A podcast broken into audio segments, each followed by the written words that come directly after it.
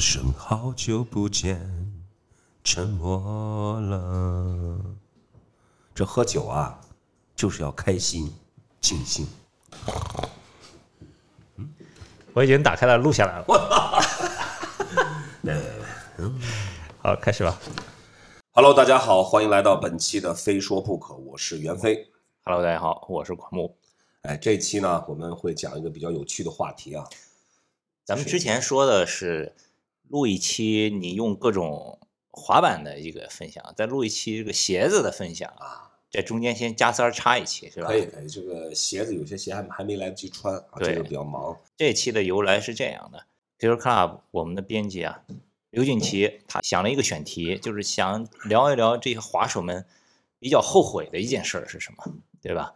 所以呢一件事够吗？我滑手应该会有很多很多件后悔的事吧。采访了很多这个滑板圈内的朋友，把他们的故事收集起来一看，挺好，有一些说的不错，所以袁飞老师就说一期吧，聊一聊吧，总挺好啊。对，其实呢，这个话题好在哪儿呢？就是几乎所有人都会有过这种糟糕后悔的经历，但似乎从这么多年滑板这个圈子啊，滑手的这种行事风格来看，似乎滑手会在这种事上占的不断的后悔，有着更高的比例和发生概率啊。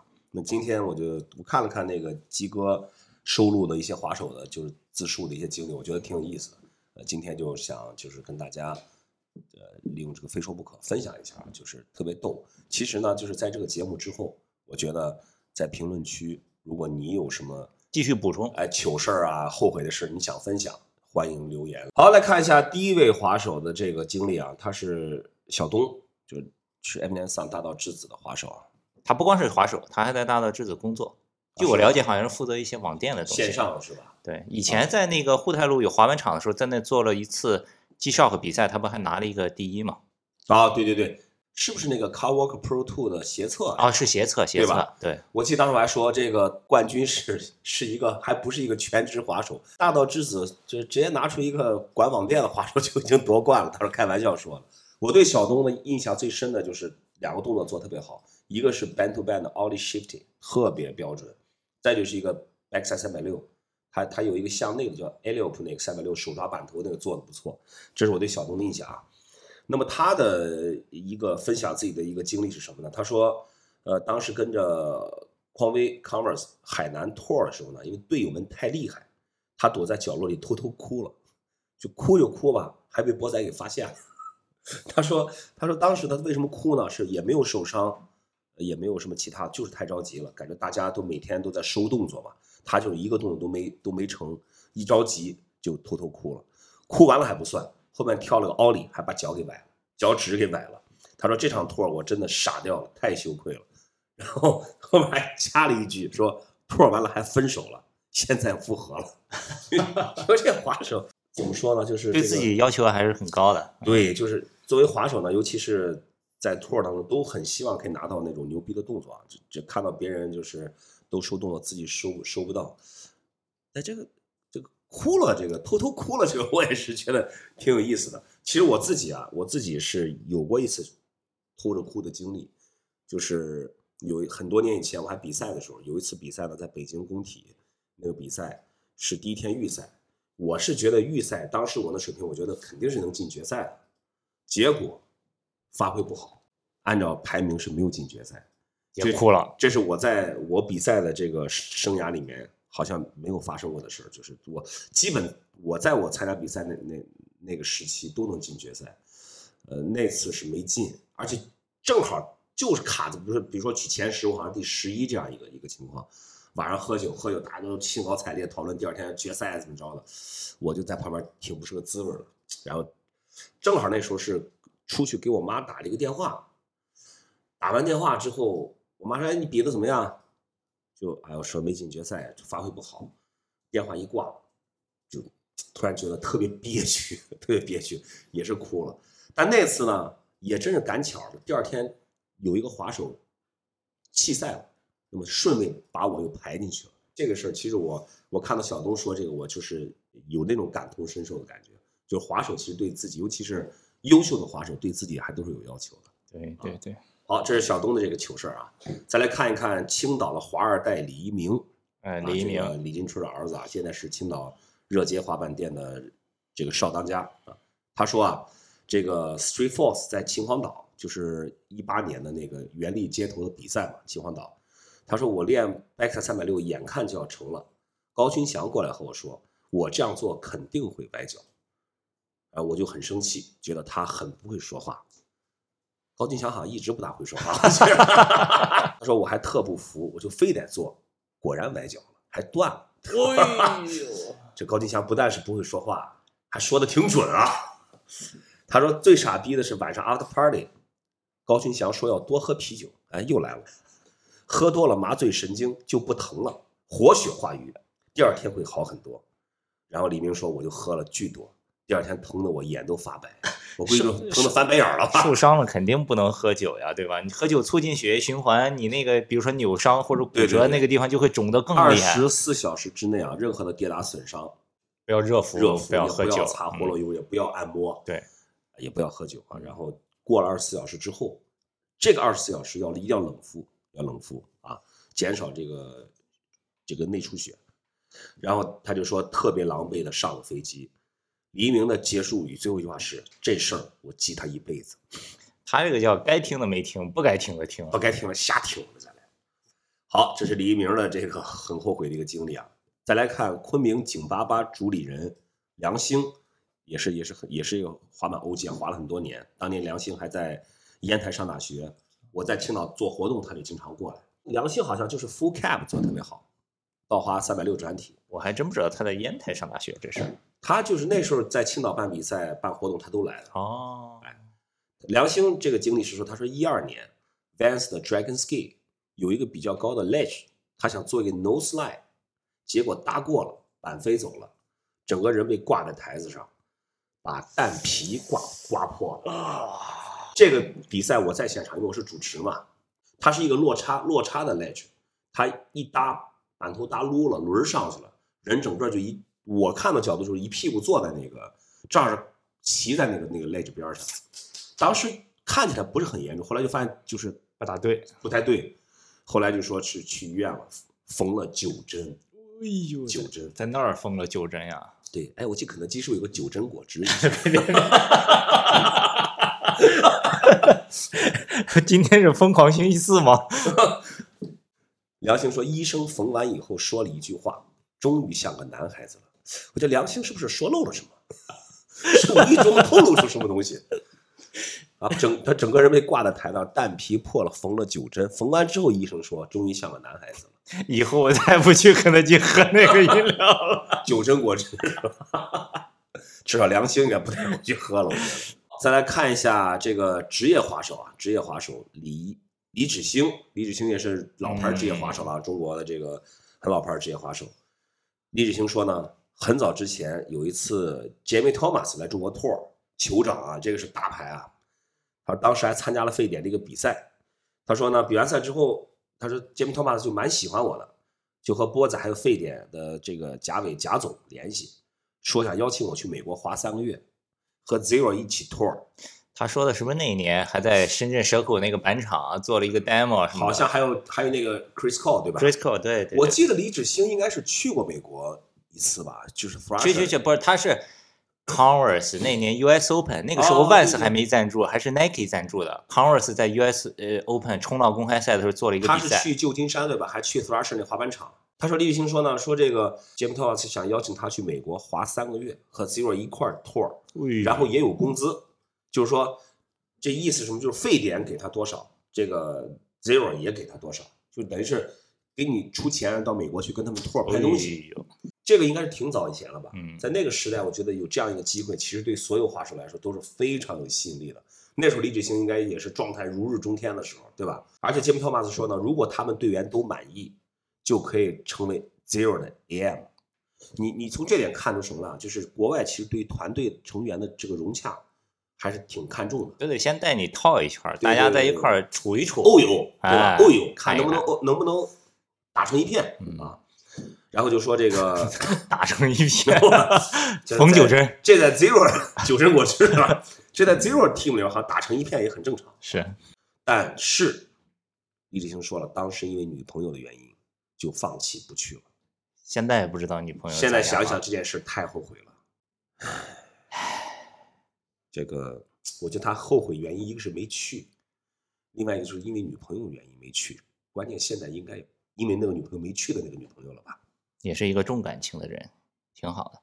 好好，这个好，这是李志清，这作为职业滑手，他就是说因为女朋友放弃了这个去美国的机会啊，这个是他特别后悔。其实我来看这个情况，其实也没什么可后悔，因为在当下他的那个想法，肯定是觉得跟女朋友在一起会更开心。人在做选择的时候都会做一个比较嘛，嗯，那么他当时肯定觉得跟女朋友在一块是那种感觉是要胜过去美国跟 Zero team 一块 tour 的，对吧？那他做这个选择其实也还好了。而且呢，你要想一想，如果他当时去了，会不会更后悔？不会，不一定。其实真的是跟着国外那帮 team 去 tour 的话，其实还是挺苦的。好，那现在这个事儿是就是关于生活作息的。哎，我一点不意外，果然是刘露啊，露露说的是后悔自己没有注意自己的身体状况，老是熬夜，吃太多不健康的食物。他说前段时间晚上工作，突然右眼冒金星，视线模糊，紧接着头疼，给他吓坏了。还好检查过没什么问题，嗯，医生说注意休息。他说刘露说现在要开始认真注意自己的生活状态了，这个很重要，这个真的确实很重要。对对，我对刘露这个分享的事呢，我就是想说一句话，现在后悔还来得及。啊，这个也就是说这个。滑手不管是年轻滑手还是这种咱们这种中年滑手，其实身体的健康是非常重要的。因为对滑板来说，你如果身体不健康，那你怎么去享受滑板的快乐，对吧？前一段露露这个好像我们刚听说的时候也都吓了一跳，对吧？你右眼视线模糊，这个太吓人了。对啊，好在他后来去检查没有什么大的问题。对，所以滑手这个平时尽兴的同时也注意休息，注意身体。对，也很难得露露这么年轻已经开始反思自己的这种哎，这是很好，非常好，非常好。下一个滑手是小豹啊，郑州的啊，鲍着急啊，他的郑州 A 排，对， A 排主理人叫鲍照记啊。那我有一次主持我就说，哎，鲍照记，好像郑州话这个鲍照记就是发音就是。爆着急就是你如果用北京话说就是特别着急，你如果用陕西话说爆着急就是不要着急，爆着急。所以他是到底是爆着急还是别着急？说半天小豹名字都没说，小豹分享的事儿。他说小豹其实说的很简单，他说每天起来都后悔今天没有早起去滑板。我想问问他是几点起的？我昨天去船坞滑板还跟那个小鱼在那说这个。小鱼差不多3、4点，就你还在睡觉的时候，然后我得走了。感觉这个一会儿人来滑的人就多了，这个说是这个社会滑手应该陆续都起床了，就来滑了。那时候下午3、4点了，我说对他们来了以后可能还会互道早安。所以你现在早上都几点起？我正常如果头一天晚上没有尽兴的话啊，没有尽兴，我就应该是5点半左右醒。哇，就比如说前几天我有一个。早上我就过得特别特别舒服，就是5点半醒了，大概5点50的时候就骑车去海边，石老师那边有一个24小时咖啡馆，喝杯咖啡，海边沤一会儿，抽2根烟，差不多7点从石老人骑车去到百里广场，滑板滑到8点半，啊，那个时候大家慢慢的开始上班就开始多起来了，我就回家了。听袁老师这说的正儿八经呢。昨天晚上跟我好一个月，今天晨滑，然后今天11点给我发了条信息。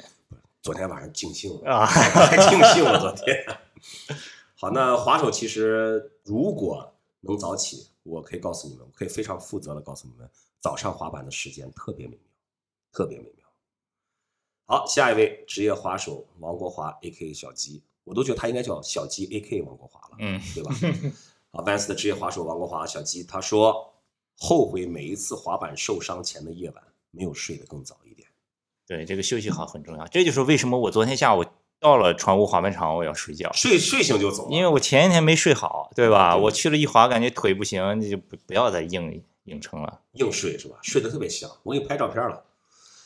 你看，后悔每一次滑板受伤前夜晚没有睡得更早一点。这个滑手如果是比如说要第二天要滑板，尤其是你要第二天要拍东西啊，或者有比较强度比较大的这种滑板的这种事情的时候，提前休息好非常重要。嗯，就别喝了，别燥了，尤其别熬夜。熬夜的话，就真的是对身体伤害还是挺大的。好，下面这个话题有意思了，是关于喝酒了。先来说一说高峰啊，高峰就是废柴，武汉废柴。他说有一次喝酒和朋友喝挂了，跟保安吵起来了，第二天被领导发现，扣了1000块，感觉自己像个智障。那这个保安应该是不是就他们队里的湖北队的保安？有可能是吧？被领导发现，第二天怎么被领导发现呢？那保安就告状了吧？嗯，是吧？那看起来就是吵吵还行。队里的管理还是很严格的，对吧？哎呀，动不动发个钱什么的。对，能动手尽量别吵吵。啊，还有一次啊，看了高峰还不止吵这一次，还说还有一次是拍《极限青春》的时候，和大家在便利店喝酒也是喝大了，这个非常正常。在货车顶上 drop in， 大家都说别玩，但当时已经喝多了，就直接跳了。结果是呢，大腿拉伤，左手骨裂。哇！如果重来一次的话，我肯定不这样了。我觉得就别重来了。我记得高峰有一次是也是，就是 dropping 一个很高的台子落地，也是感觉那冲击挺大的。他是中国跳楼哥，他经常找那种特别高的地方垂直落差。但这个喝完酒之后，货车顶上 dropping 真的是，但这个似乎看起来也非常符合滑手的这个属性啊。嗯，怎么说呢？高峰，咱就以后 dropping 归 dropping， 别醉 dropping 就可以了。好，来看一看阿杰。阿杰啊，就现在是这个 Ten Pro 的主理人之一 AJ 阿杰。阿杰说的分享的是什么呢？是有一次办什么活动，黄建锋赢了。哎呦，建锋好久没在滑板圈，对，他干嘛呢？他现在好像在福州，还是做滑板这块，滑板出口的生意好像是这样。他说黄建锋赢了，我们是送一瓶杰克丹尼，他拿了后喝了几口就没喝了，然后我当时也喝了点。就不知道干嘛跑去和他们叫嚣吹瓶，他们没吹，我吹了。然后说呢，后面活动怎么办的都不知道了，一直在场地，半夜还在场地游池里摔头。啊，括号都是别人告诉我的，我完全忘记了。最后在场地的一个 box 上睡到凌晨3点多，被蚊子咬醒了。最牛逼的是，醒来发现有几个滑手竟然还在，但我醒了什么都没想，直接去马路边打了个出租车回家了。你还要想什么？你还要想什么？想什么啊？我送阿杰3个字：继续吹。哎，老穆啊，老穆是江西 Jump 的主理人，对吧 ？Jump 滑板店的主理人。老穆说呢，2016年8月20号晚上，就记得这么清楚，穿上 naja 签名款 DC 新鞋子。哦，那时候 naja 还在 DC 啊 ，DC。兴奋地喝了2罐啤酒去刷街，滑到有一段比较黑的路上，被什么东西绊了一下，把我卡飞出去，把手给摔断了。从那之后有几年滴酒不沾。解读下潜台词啊，从那之后有几年滴酒不沾，现在应该能沾几滴了。哎，把鼻涕擦擦。好，这个喝酒这个还挺多了，我觉得喝酒这应该是发生的故事应该是最多的，其实讲不完的。好，下面是工作以外，那一说到工作，那圈里这几个劳模就要蹦出来了。嗯啊，波仔说以前刚开始接管 WhatsApp 的时候，排版整本杂志，一本杂志好像是100页左右。那时的 PC 电脑很不稳定了，排完导出的时候系统崩溃了，本来就搞了一晚。然后要重新排，当时是第二天10点钟要进印刷厂，我排到早上4点多的时候才又排完，然后系统再次崩溃了，然后又重新排一遍。这个是做杂志最倒霉的一次。那没有保存这个功能吗？不是，它那个系统崩溃了嘛，你可能你就一点保存，系统就死机了，停在那儿了，存不下。现在都是自动保存，你隔个多长时间它都自动保存，稍微好一点。或者说，然后只能安排往后推1天印刷，我就差不多36个小时没睡。当时还找梁少帮忙，他是学广告的，也因此后来邀请他加入沸点工作。对，梁少就是学印刷的。你看，塞翁失马，焉知非福。那这个事应该也不算是多么后悔的一个事儿了，只能说是一个工作的意外。嗯，结果还梁少因此而加入了沸点啊。所以说生活当中有很多很奇妙的事情。贝贝是 Morpark 的贝贝对吗？ Morpark 连贝连贝。贝贝说是什么呢？不管多大的品牌，多好的朋友，先签合同再做事，先给预付款再交稿。做设计这么多年，被白嫖不下数十次，仍然没长记性。哎，其实数十次的话，确实这个记性呆。然后最蠢的是，最近有一个活不但设计费一分没收到，做完了还不能在公众平台发，说是自己设计的，这是为什么？这是给哪个部门设计的？还有些操蛋的，比如邀请我投标，然后找供应商抄我的方案。最后尺寸不对，找我免费提意见修改，你还给他修改什么？还提啥意见，对吧？这个人我觉得贝贝还是应该坚持一下，对吧？就是按照这样的开始说的，就一切按规矩来办事。当然了，就是各行各业，包括滑板圈在内啊，确实有一些这种不太讲武德的这些人。反正这种人遇到了，大家以后就敬而远之啊，别跟他打交道了，给自己尽量的止损。好，下面的蠢事系列是什么呢？丢滑板。哎呦，哎，良心又出现了。啊，原来还分享了两件事啊。良心说，有一次巨傻逼啊，先给这事定性了，就是巨傻逼，说去 Vans VPS 太湖那次，那应该是18年。良心都是跟 Vans 这个活动有关。哦，对呀，啊。VPS 太湖站就是18年，那应该是在中国的第二次 VPS。从机场出来约了个车去场地，结果后备箱装行李的时候，我去扔了垃圾，我的滑板可能刚好在一个有坡度的地方溜走了，它不是掉在车里边，但大家都没发现。行李装完一看地上没东西了，出发了。到酒店下车才发现，我的板可能永远留在了机场。哦，他一说这个我想起来了，那年那个极限精英赛在北京。哪一个摄影师不是，是湖州，我也想说一整包摄像器材，一个摄影箱大概10几万的设备在后备箱，就这样了。这个能怪谁？你说他自己不好好想了。良心这个吧，确实良心这件事特别像我一次在西安，我当时就是拍完东西回酒店，我就把板先在后备箱先放到地上，我就转身帮他们拿行李啊，队员一块下车什么的。等到弄完之后车关门走了，我放后备箱地上那块板没了，不见了，怎么也找不着。后来待了好几天嘛，就看酒店前面晚上老有一群滑板孩子，我就特别想，这板是被他们拿走了。我想算了，反正不是特别新，他拿走滑板的人估计也还是要滑板，就这样。好，良心的第二件蠢事啊。好，再来分享一个滑板店主理人的这个说最后悔的事儿，是 Pogo 成都 Pogo 滑板店的主理人老夏。嗯，这 Pogo 滑板店好多年了，很多年了，真的很多年了。老夏说他后悔啥呢？当年开店的时候，他就后悔没拿这笔钱去买房子，用来开滑板店。他说这是他最后悔的一件事。